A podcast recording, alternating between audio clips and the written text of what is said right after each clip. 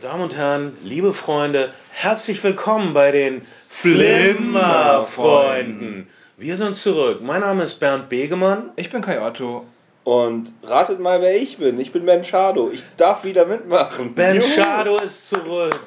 Und wie üblich verwandelt er seine eigenen Fehler in eine Passionsgeschichte, wo die anderen dran schuld sind. Hey, welche Fehler? Was meinst du? Naja, du hast so viele Bands, du warst immer unterwegs, wir haben dich sehr vermisst. Willkommen zurück. Du hast jetzt noch mehr Bands, aber irgendwie hast du es geschafft, äh, uns dazwischen zu quetschen. Vielen Dank. Es ist eine Freude, dich hier sitzen zu sehen, während du dauernd auf die Uhr guckst. Und ich vergewissere, ob dein Mantel auch beim Ausgang hängt. Nein, Ben ist sowas wie zwischen zwei. Du erinnerst mich an diese. Und E-Mails schreibst nebenbei. erinnerst mich an diese äh, Modern Talking-Anekdote, die Dieter Bohlen mal erzählt hat, dass dann Thomas Anders ins Studio gekommen wäre. Du, Dieter, ich bin zwischen zwei Fliegern und dann nicht seinen Mantel ausgezogen hätte, um, weiß ich nicht, Cherry Lady einzusingen oder so. Das würde einiges erklären. Dieter Bohlen übertreibt manchmal gerne. Er ist ein echter Showbusiness- Typ. Für alle Leute, die uns äh, nicht mehr kennen, wir sind also die Flimmer-Freunde. Wir reden über Filme und Serien. Äh, Wir waren etwas länger weg, wir haben unsere Homepage und so weiter umgestellt und wir haben etwas völlig Fantastisches, nämlich einen echten Sponsor. Und zwar der Sponsor, den wir uns immer gewünscht haben. Ein Sponsor, der uns verwöhnen wird mit leckeren, saftigen, manchmal fettigen, manchmal aus Pappkarton kommenden Dingen namens Pizzas. Pizza.de. Und deshalb heißt der Sponsor auch Pizza.de. Und äh, Und Pizza.de hat aber auch Sushi, griechisches Essen, Crocs. Eigentlich kann man bei Pizza.de alles bestellen. Was, Ihr- alles, was Amazon nicht hat. Ja, denn das Problem mit dem Fettwerden war doch immer, dass man extra dafür aus dem Haus musste und zum Supermarkt geht oder dass man bei den Restaurants ganz unten auf der Karte geguckt hat, was denn auch das teuerste und meiste wäre. Ähm, ist diese Zwei-Personen-Portion auch für eine Person? Nein, nein, ich möchte nicht, dass sie weniger machen. Ich möchte die zwei, ich möchte das Fünf-Gänge-Menü für zwei Personen für mich oder so. Das hat dann immer für hochgezogene Augenbrauen gesorgt und für die Art Verachtung, die man nicht möchte. Ihr könnt euch alles nach Hause bestellen. Geht doch auf unsere Homepage schwimmerfreunde.de und, und geht über den pizza.de-Button. Das, aus irgendeinem Grund nützt uns das. Ja, es nützt, es nützt uns, weil, weil der Sponsor nachgucken will, ob, Ob es clever war, sich an die Flimmerfreunde zu wenden. Und äh, wenn ihr über den Button klickt, dann, Dann äh, passiert dann ist- irgendwas. dann gibt es mehr Podcasts und dann läuft die Sache hier länger. Dann schlussendlich muss sich die Sache ja auch irgendwie am Leben halten und wir, Ja. wir, müssen, wir müssen irgendwo von leben. So Egal, wir sind uns, uns wurden jedenfalls Gutscheine versprochen äh, Ja, von Pizza.de und wir freuen uns da sehr drauf. Heute ähm, sind wir einfach nur stolz, dass wir wieder zurück sind. Ich bin glücklich, dass Ben wieder da ist und wir haben so viel nachzuholen. Äh, wir haben kein richtiges Thema. Wir wissen nur, dass das die drei größten Kino-Hits der letzten Monate X-Men 2, äh, Days of Future Past, Godzilla und Edge of Tomorrow mit Tom Cruise waren. mindestens episch finanziell, darüber müssen wir vielleicht nochmal reden. Deine Thomas Anders Anekdote übrigens äh, wirkt extrem jetsettig und, und, und, und äh, lebensnah. Ich, ich habe eine Doku gesehen über Thomas Anders in seinem Solo-Künstler-Dasein, bei dem Ähm, Man X. Eins seiner, er hat sich einmal Man X genannt. Wirklich? Das ist deswegen auch wie ein total schlechter Superheld, wenn du mich fragst. Jedenfalls sitzt er da im Backstage in seiner, in seiner Umkleide am Rechner und muss zwei Assistenten hinzurufen, weil er die Schriftgröße bei Word verändern möchte. Ist auch schwer. Ist auch, ist auch nicht ganz einfach. Leute wie du, ihr macht euch immer lustig über uns ältere Popstars, weil wir eure neue digitale Glitzerwelt nicht mehr auseinanderhalten können. Außerdem ist es ja ganz klar, also der, warum es so ist, erklärt sich ja von selbst. Wenn er die Schriftgröße vergrößern möchte, dann liegt es wahrscheinlich daran, dass er nicht lesen kann, wo er sie vergrößern kann. Also Ah. so, und dann klar Das, muss jetzt, jetzt, jetzt, verste- jetzt verstehe ich's. Für, für alle Apple-Benutzer, ihr äh, geht auf Apfel und Plus. Okay, das ist Du ich Genie. weiß. Ja, ich weiß, ich weiß auch nicht, wo ich das Schenk, mal hernehme. schenk doch mal eine Cola Zero. Ja, mach dich nur lustig. Lass uns doch mal über deine Lifestyle-Entscheidungen das sprechen. funktioniert übrigens nicht nur, nicht nur bei der Schriftgröße, sondern auch bei Fotos, die ihr aus, aus dem Internet geladen habt. Ja. Und ähm, du sitzt hier mit einem Lacoste Windbreaker. Dazu muss ich ja wohl nichts den sagen. ich, den ich im Outlet Oh, ich, hat. er- oh, ich habe ich hab in einem sterbenden Zigeuner abgenommen, oder was? Ja, okay, dann Ich ist es ja okay. immer noch gerne Cola Zero. Ja, okay. Ähm, Was ihr auch nicht sehen könnt, ist, dass Kai eine Unterhose mit einem Loch drin anhat. Warum, warum? das können aber wir jetzt- sehen, jetzt- weil jetzt seine klingt- Jeans Jetzt klingt es einen halben Meter zu tief hängt. Der eine Typ von Chris Cross ist gestorben. Vielleicht könntest du da mal anrufen und ah, also einsteigen. Nichtsdestotrotz. Ähm, ja, Droge der Wahl ist in der Tat echte Cola Zero, obwohl ich die Aldi Cola bevorzugt hätte. Aber Vielen Dank. Oh, tut mir leid, Bernd. Es nein, ich- nein, ich fand's toll. Also Mit dem, mit dem aktuellen Brasilien-Sponsoring offensichtlich. Ich war total genervt, als neulich auf meiner Cola-Dose ein Fußballervornamen war. Und zwar von einem Fußballer der deutschen Nationalmannschaft, den ich gar nicht mochte. Ich sage jetzt nicht wer, ich möchte nicht, dass der traurig ist, das hört. Was ja unzweifelhaft wird, denn jeder weiß, dass unser Filmpodcast immer irgendwo hinkommt, äh, wo man es nicht erwartet.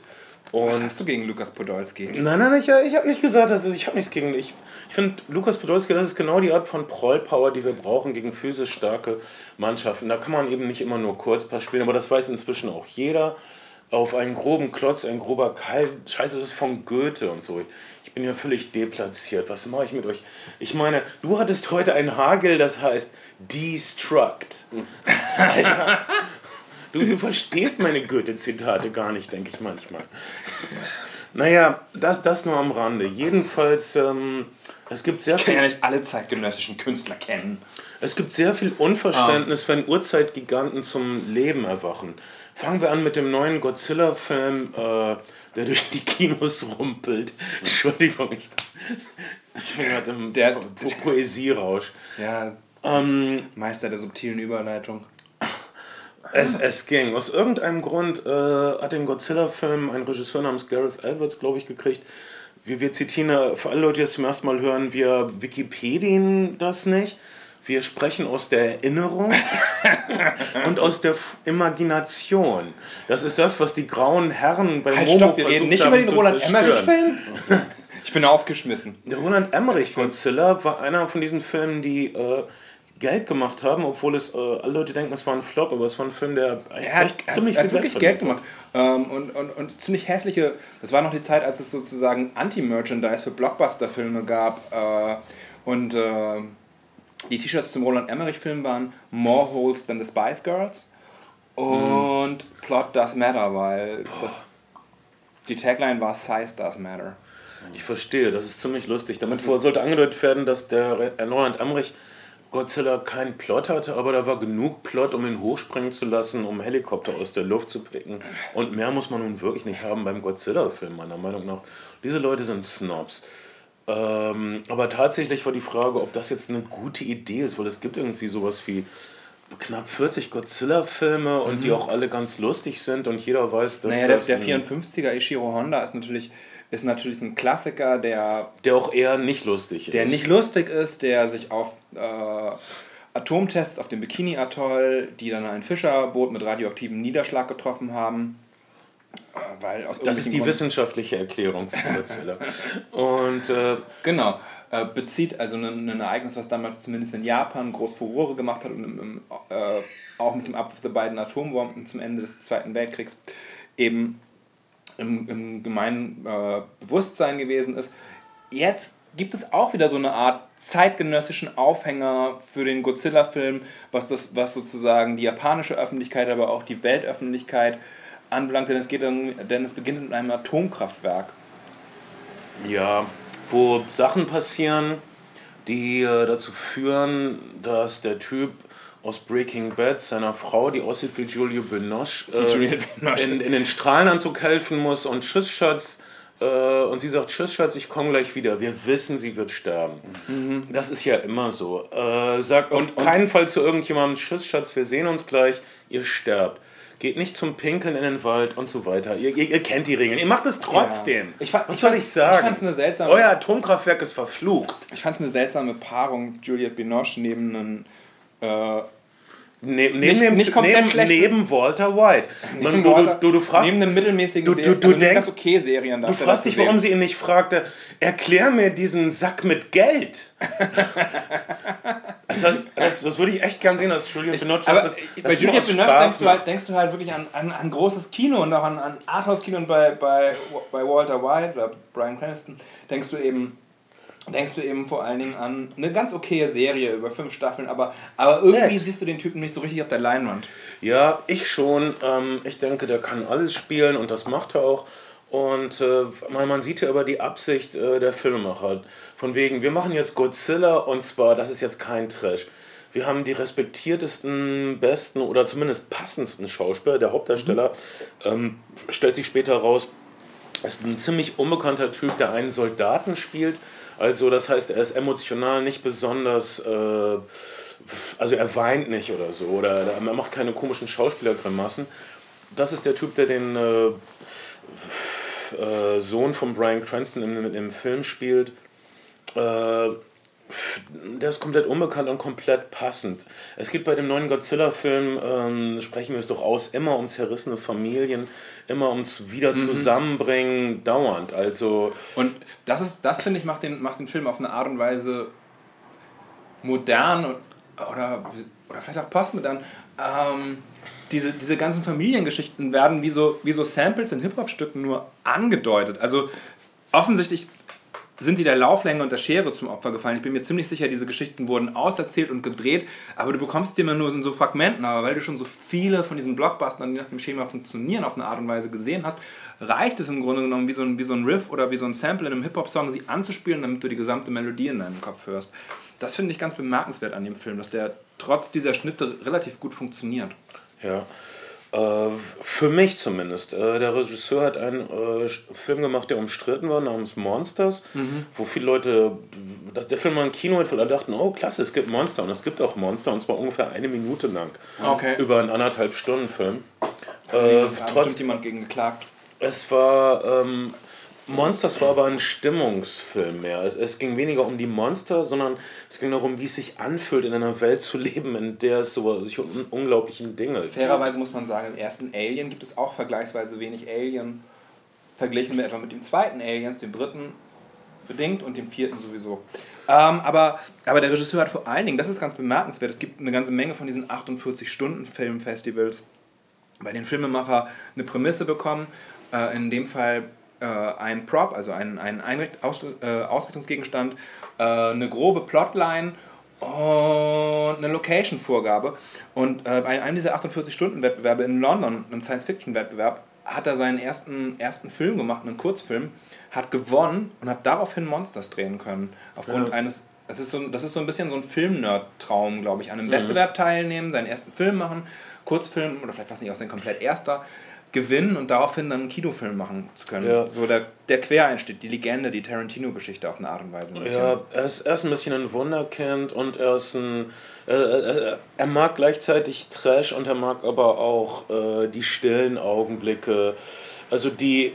Eine der besten Sequenzen des Filmes, die gibt es als Teil des Trailers oder so. Äh, Fallschirmspringer? Die, die Fallschirmspringer-Szene. Also Leu- Fallschirmspringer springen ab aus dem Flugzeug, haben wir schon tausendmal gesehen in Actionfilmen. Wir haben es aber nie so bedrückend und gleichzeitig pompös wagnerianisch gesehen wie hier. Äh, wir sehen die Monster nur aus den Augenwinkeln. Wir wollen gar nicht so genau hingucken, scheint der Regisseur zu sagen. Wir wollen möglichst schnell hier wegkommen. Wir müssen jetzt hier rein. Also die äh, Fallschirmspringer haben einen Grund, in die von Monstern umkämpfte Stadt zu springen. Sie müssen irgendeine blöde Atombombe entschärfen, die eigentlich gar nicht hätte. Meiner Meinung nach, als sie die Atombombe scharf gemacht haben, dachte ich, warte doch lieber, bis ihr draußen auf See seid. Und prompt kommt der, tritt der Fall ein, den ich denke. Sie kommen gar nicht Trottel. erst auf See. Ähm, ja. Ähm, okay, der, der, der Plot ist, ist, ist äh, relativ zurückgefallen. Interessant. Inter was dem Film aber keinen Abbruch tut. Äh, und ich finde wirklich, dass diese magischen Momente, wie du sie geschildert hast, diese poetischen Momente, das sind wirklich erhabene Momente, die man so auch nur auf der Leinwand erleben kann. Ob man es jetzt in 3D oder in 2D sehen muss, hm, weiß ich nicht. Aber interessant finde ich auch, dass die Prämisse des Films, nämlich äh, Godzilla ursprünglich entsteht durch eine Atombombenexplosion, ein bisschen verdreht worden ist und gesagt worden ist, die Atombomben wurden seinerzeit gezündet 1954, um dieses Monster, um dieses Monster irgendwie in den Griff zu bekommen und dieses Monster äh, zu vernichten. Ja, das ist, das ist, äh, das kann man so sehen natürlich. Äh, Ähm, bei den Original-Godzilla-Filmen ist interessant, dass die Monster in den knapp 40 Godzilla-Filmen äh, aus der japanischen Produktion alle Städte zerstört haben in Japan, außer Hiroshima und Nagasaki. Die wurden nie zerstört. Weil ähm, naja, das unangenehm wäre, das nochmal zu sehen für Japaner. Und naja, und weil es so offensichtlich ist, dass die Monster die Atombomben-Analogien sind. Also in dem ersten Godzilla-Film von Honda ist äh, Godzilla so ein bisschen so ein tragischer Held. Er kann mhm. ja auch nichts dafür, dass er wieder aufgeweckt wird mhm. und äh, sich mal umguckt. Mhm. Und ähm, ein, bisschen, äh, ein paar Filme weiter ist er irgendwie so ein, so ein, so ein Clown. Und ein paar Filme weiter wird er äh, hereingerufen, wenn schlimmere Monster kommen. Und das ist auch das der ist Plot für den neuen Godzilla-Film. Monster gegen Monster, das ist eigentlich auch das Novum, sagen wir mal so, für den, man, für den westlichen Ja, und man muss ein bisschen lange drauf warten. Also wenn man keinen Sinn für Stimmung hat und wenn man keinen Sinn für, ich sag auch mal, Melodram hat, äh, Fam Familienverzwickungen, wenn man nicht äh, Brian Cranstons äh, aufgerissenes, schmerzverzerrtes Gesicht sehen mag, dann sollte man vielleicht erst... Ähm, naja, die erste 40 Minuten des Films vielleicht vorspulen oder so. Apropos lange drauf warten, hattet ihr den Film irgendwie auf dem Schirm, bevor der im Kino war? Weil ich ja. das erst ja. Mal, echt? Ja, ja. Klar. Also, das finde ich witzig, weil ich habe äh, so promotechnisch nichts mitbekommen. Ah, okay. Vorher. Mhm. Ja, es gab, es gab äh, nach, dem, nach dem Guillermo del Toro-Film gab es eine riesen Diskussion darüber, ob der neue Godzilla ein Erfolg werden könnte. Und auf der Comic-Con ist ein Trailer gezeigt worden, der dann geleakt wurde in dem man das Monster sehen konnte. Also es gab schon einen, einen soliden Hype, zumindest im Netz drum. Ich weiß nicht, hier, hier habe ich es dann auch tatsächlich so erste Mal auf Litfaßsäulen mitbekommen mhm. und mit der Einladung zur Presseverführung. Aber ansonsten weiß ich gar nicht. Aber ich hatte den auf jeden Fall auf der Reihe und war auch mhm. durchaus gespannt. Das, das, das Monster ist schön, die Monster-Action ist solide. Ja. Äh, also es ist ein sehr atmosphärischer Film. Er ist nicht so Slum, Bam, äh, er ist es ist fast so eine Art Anti-Michael B., Anti-Roland Emmerich-Art, Katastrophen zu filmen. Ja. Und, und es ist wirklich auf eine Art und Weise so ein Metafilm, weiß ich nicht, ob man das sagen kann, aber es ist auf jeden Fall ein Film, der den, der den, der den Plot an ganz vielen Stellen nur andeutet und denkt, denkt ihn doch selber weiter und irgendwie gar nicht die emotionale Bandbreite des Plots ausspielt, des Familiendramas, sondern, sondern das eher so als, als notwendige Station abarbeitet. Aber das tut den, den poetischen Momenten und den tollen visuellen Momenten des Films überhaupt keinen Abbruch. Und und dann am, am Schluss letztendlich, die, die Monster-Action stimmt dann doch, wenn man sie vielleicht auch ein wenig zu kurz finden kann, aber sie, sie ist dann so pompös und gigantisch, das ist dann wieder okay. Und was Godzilla dann schließlich tut, um die in Anführungsstrichen bösen Monster zu besiegen, mhm. ist, äh, ich, ich, das, ich möchte nicht verraten, was genau er tut, ist aber so ähm, cool und das, das, das ganze Kino war so, ja!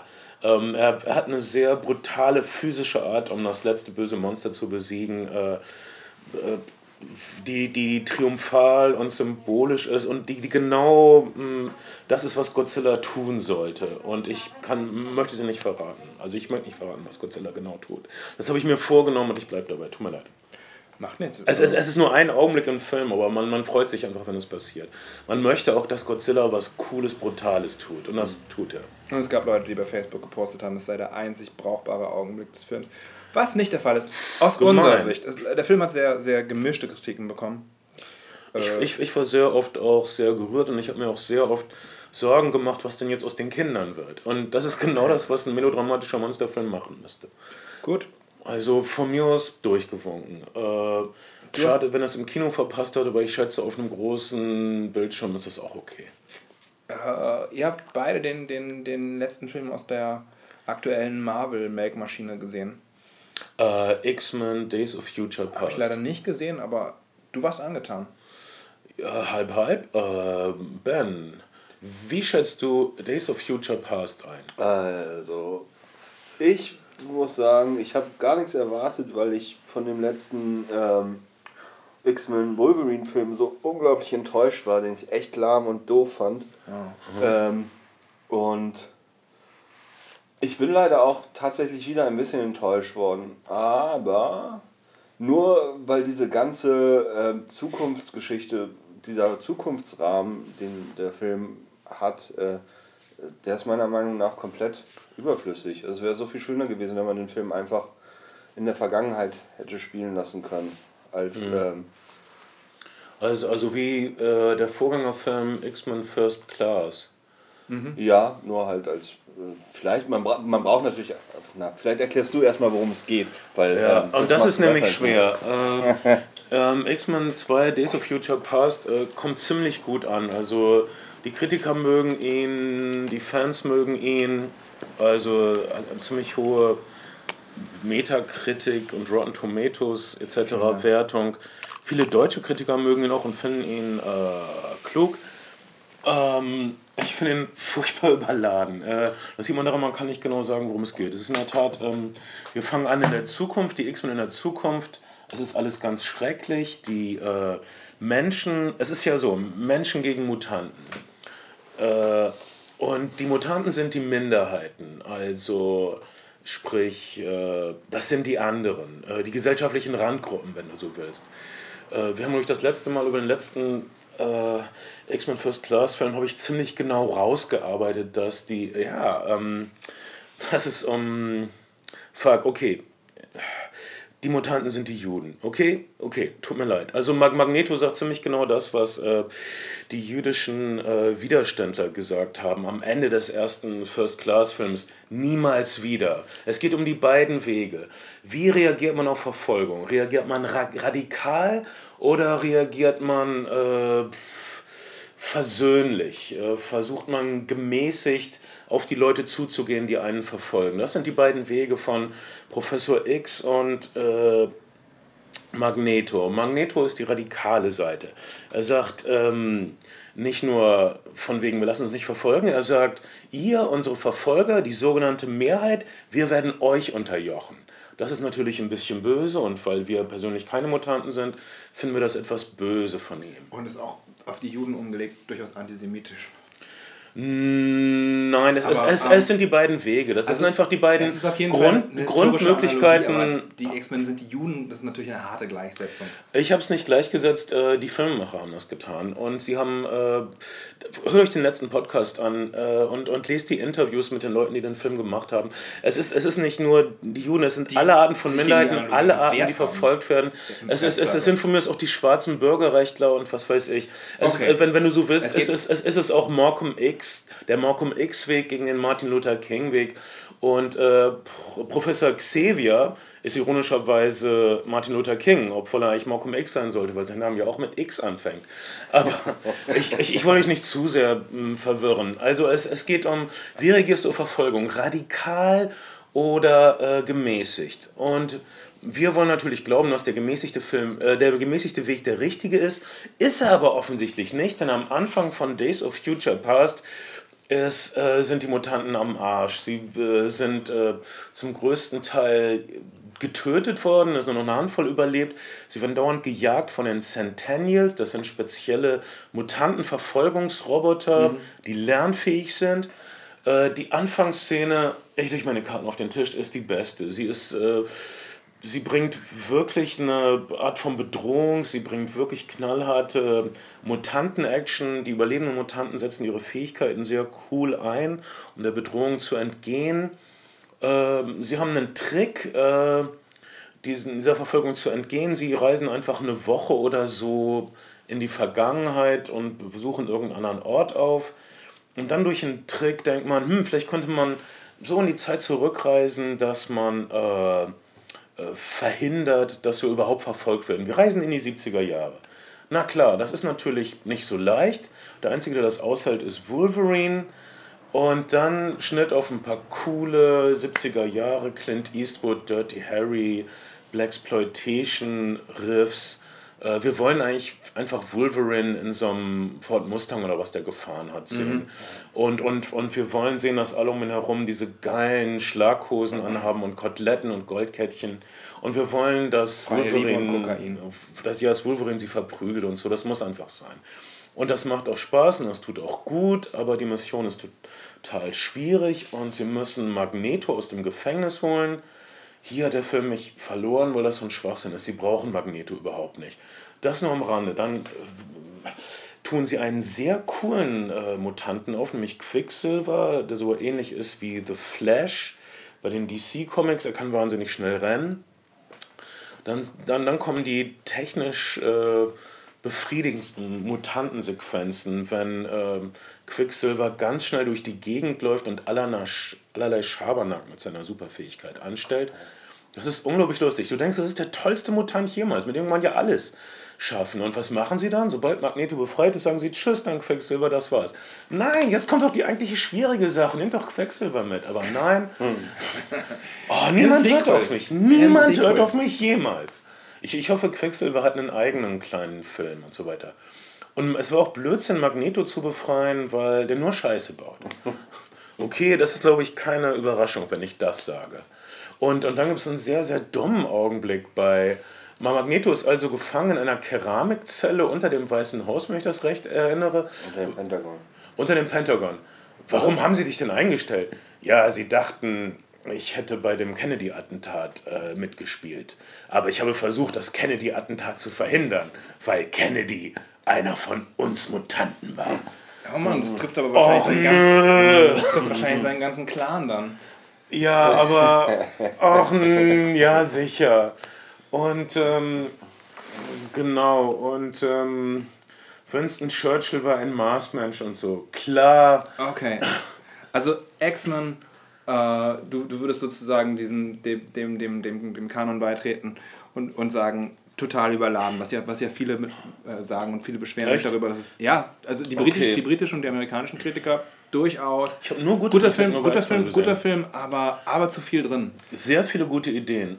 Aber leider auch wirklich sehr viele doofe Stellen, wie du gerade okay. gesagt hast. Also es gibt schon so ähm, einige Momente, wo man mit der Stirn runzelt und die Augenbrauen hochzieht. Aber, aber finanziell überaus erfolgreich und Marvel scheint die Gelddruckmaschine der Gegenwart zu sein. Es gibt gerade in den USA eine aktuelle Kontroverse darüber, wie die Studioführung bei Marvel funktionieren würde, dass nämlich Regisseure dann doch nur als Namen dazu gebucht werden, die zwar gewisse Freiheiten haben, aber wenn es dann zu Eigenwert wird, dann eben doch gefeuert werden, weil Marvel eben vor allen Dingen. Wieso nicht? Das ist das alte Studiosystem. Genau. Ähm, Edgar Wright ist gerade Ant-Man ja, der, genau. der, der, der, aktuelle Fall von einem, von einem Regisseur, der eine sehr eigene Vision des Films hat, die dann aber doch nicht zu Blockbuster-konform Das hätte nicht passieren war. dürfen. Äh, wenn man Edgar Wright feuert, ist man ein Idiot. Jeder denkt das, jeder weiß das.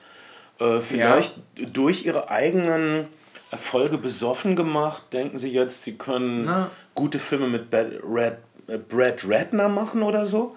Ähm, das wird in die Hose gehen. Ähm, Nein, ich glaube, die aus, Strategie von also, Marvel bleibt, bleibt, glaube ich, weiterhin einen Regisseurnamen, der eine gewisse Credibility mitbringt, auf das Poster zu drucken, aber ihn eben auch an eine Leine zu legen, die ein gewisses Spiel zulässt, aber eben auch keine komplett eigene Vision. Dafür ist sozusagen die, der, wie sagt man, die Property würde man auf Englisch sagen, dafür ist, dafür ist das, äh, die Sache an sich zu viel wert und aktuell das Beständigste im, im Kinogeschäft, was, was, was Einspielergebnisse anbelangt. Ja, jetzt, jetzt, ist es ja so, dass ähm, Marvel ist nicht Marvel. Also, die, äh, also Spider-Man gehört Sony, äh,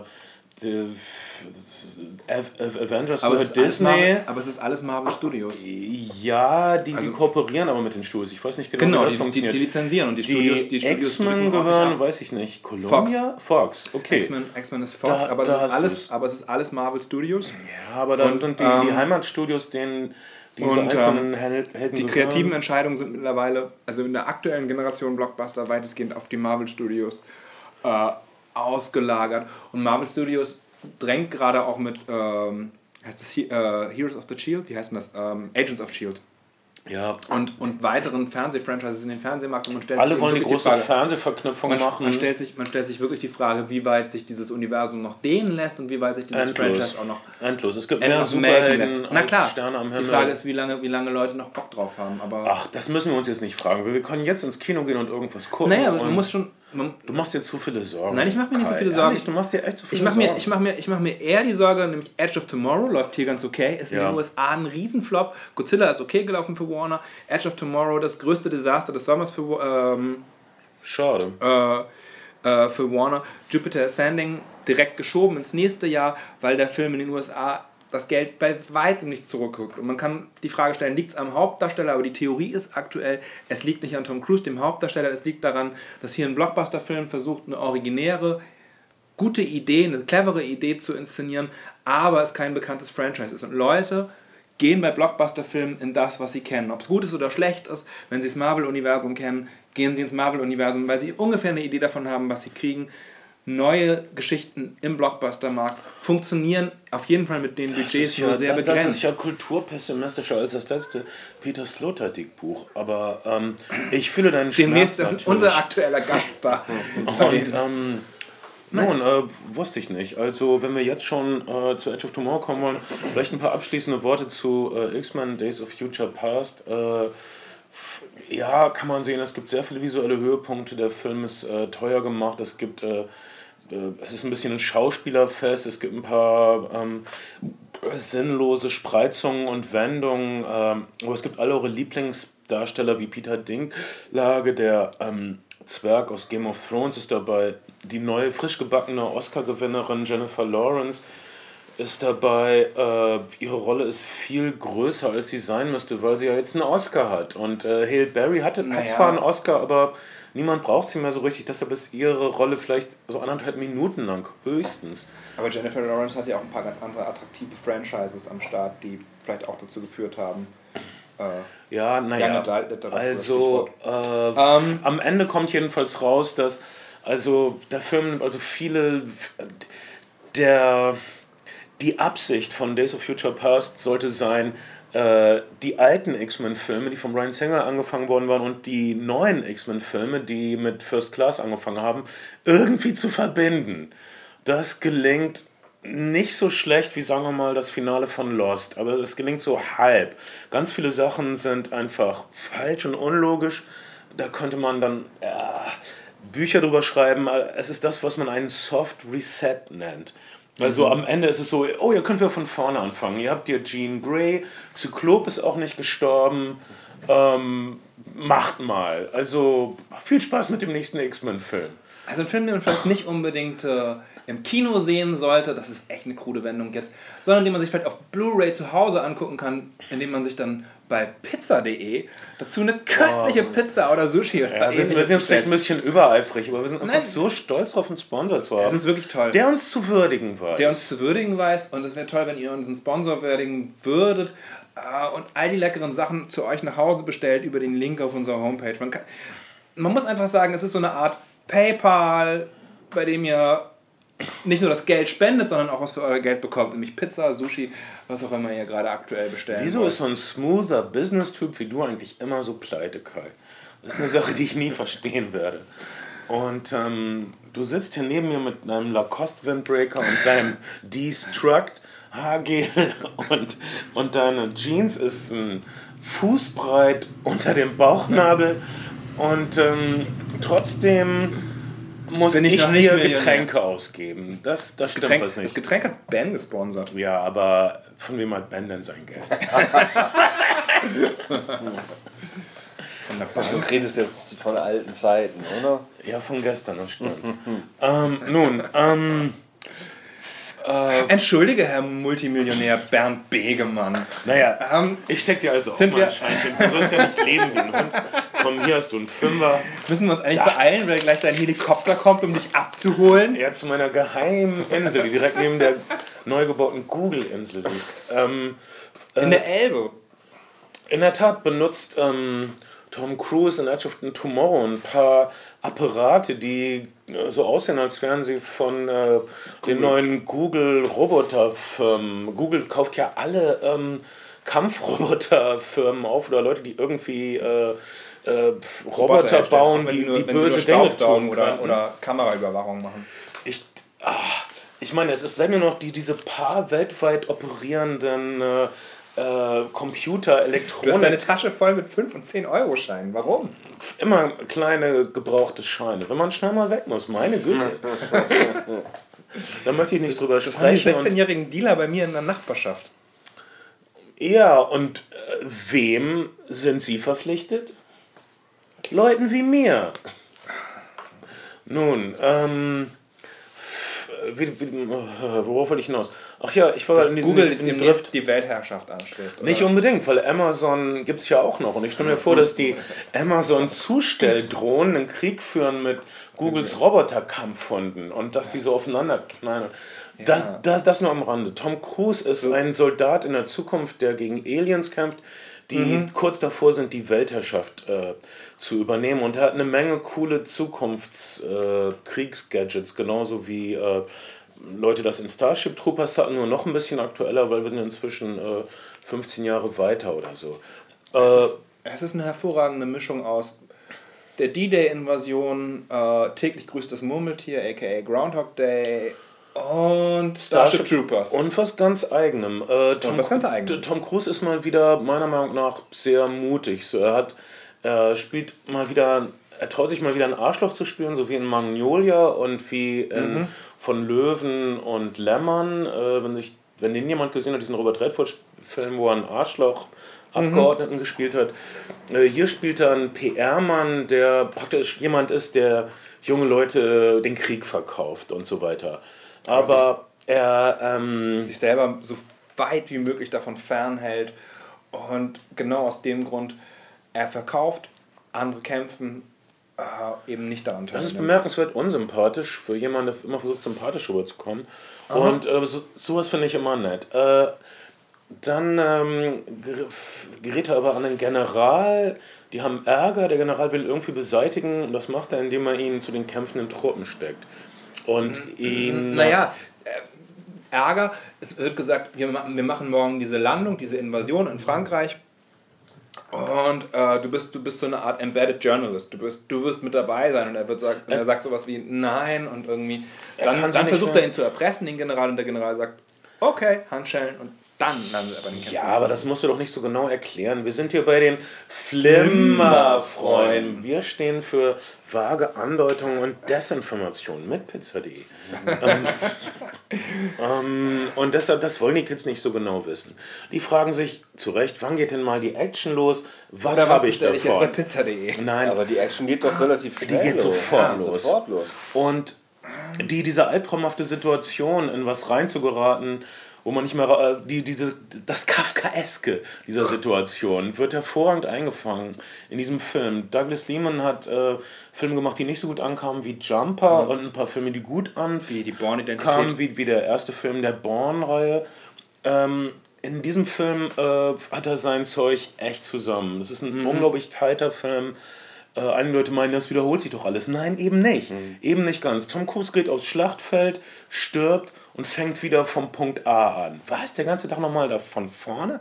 Das wird täglich grüßt das Murmeltier. Und er sieht die Unausrinnbarkeit dieser Situation. Er erkennt, dass er ähm, irgendwie was machen muss, um diesen äh, Tag, um diese Niederlage, denn die Soldaten werden ihn an sich von Tod geschickt, diese Niederlage zu verhindern. Wir, wir sehen, was er alles versucht, wir sehen, wie vergeblich die verschiedenen Wege sind. Mir hat das unendlich Vergnügen bereitet. Äh, Wir sehen, wie er sich in der, Videospielsituation. Wir sehen, wir sehen. Ja. ja, das stimmt. Es ist wirklich, es ist wirklich so sozusagen, äh, du, du brichst, äh, jedes Mal kommt ein Stück weiter sozusagen im Level bis zum Endgegner. Das ist wirklich eine Art, das ist wirklich eine Aber Art es Videospiel. funktioniert nicht. Aber das hier scheint ein Videospiel zu sein, was einen Fehler hat, einen sogenannten Glitch. Äh, Man, also eine, ein Spiel, das man nicht gewinnen kann, wie das Tic-Tac-Toe-Spiel am Ende von Wargames. Man kann dieses Spiel ja gar nicht gewinnen. Das denkt, äh, diese, vor dieser Verzweiflung steht Tom Cruise in dem Film und der Film beweist uns, dass man dieses Spiel nicht gewinnen kann. Diese Außerirdischen sind zu mächtig. Sie haben diese Falle gestellt, sie rechnen mit allem, was Menschen tun, aber natürlich gibt es einen Weg, äh, ich würde sagen, die Auflösung ist nur halb stark von, von dem Film. Also war wohl angeblich auch immer das, das Problem bei der Konzeption dieses Films. Eine Sache ist vielleicht nicht so toll bei dem Film, ist die, äh, der Originalroman, den ich nicht gelesen habe. Im Originalroman ist der Tom Cruise-Charakter ein Teenager oder, oder ein junger Mann oder jemand, der so 18, 19 ist.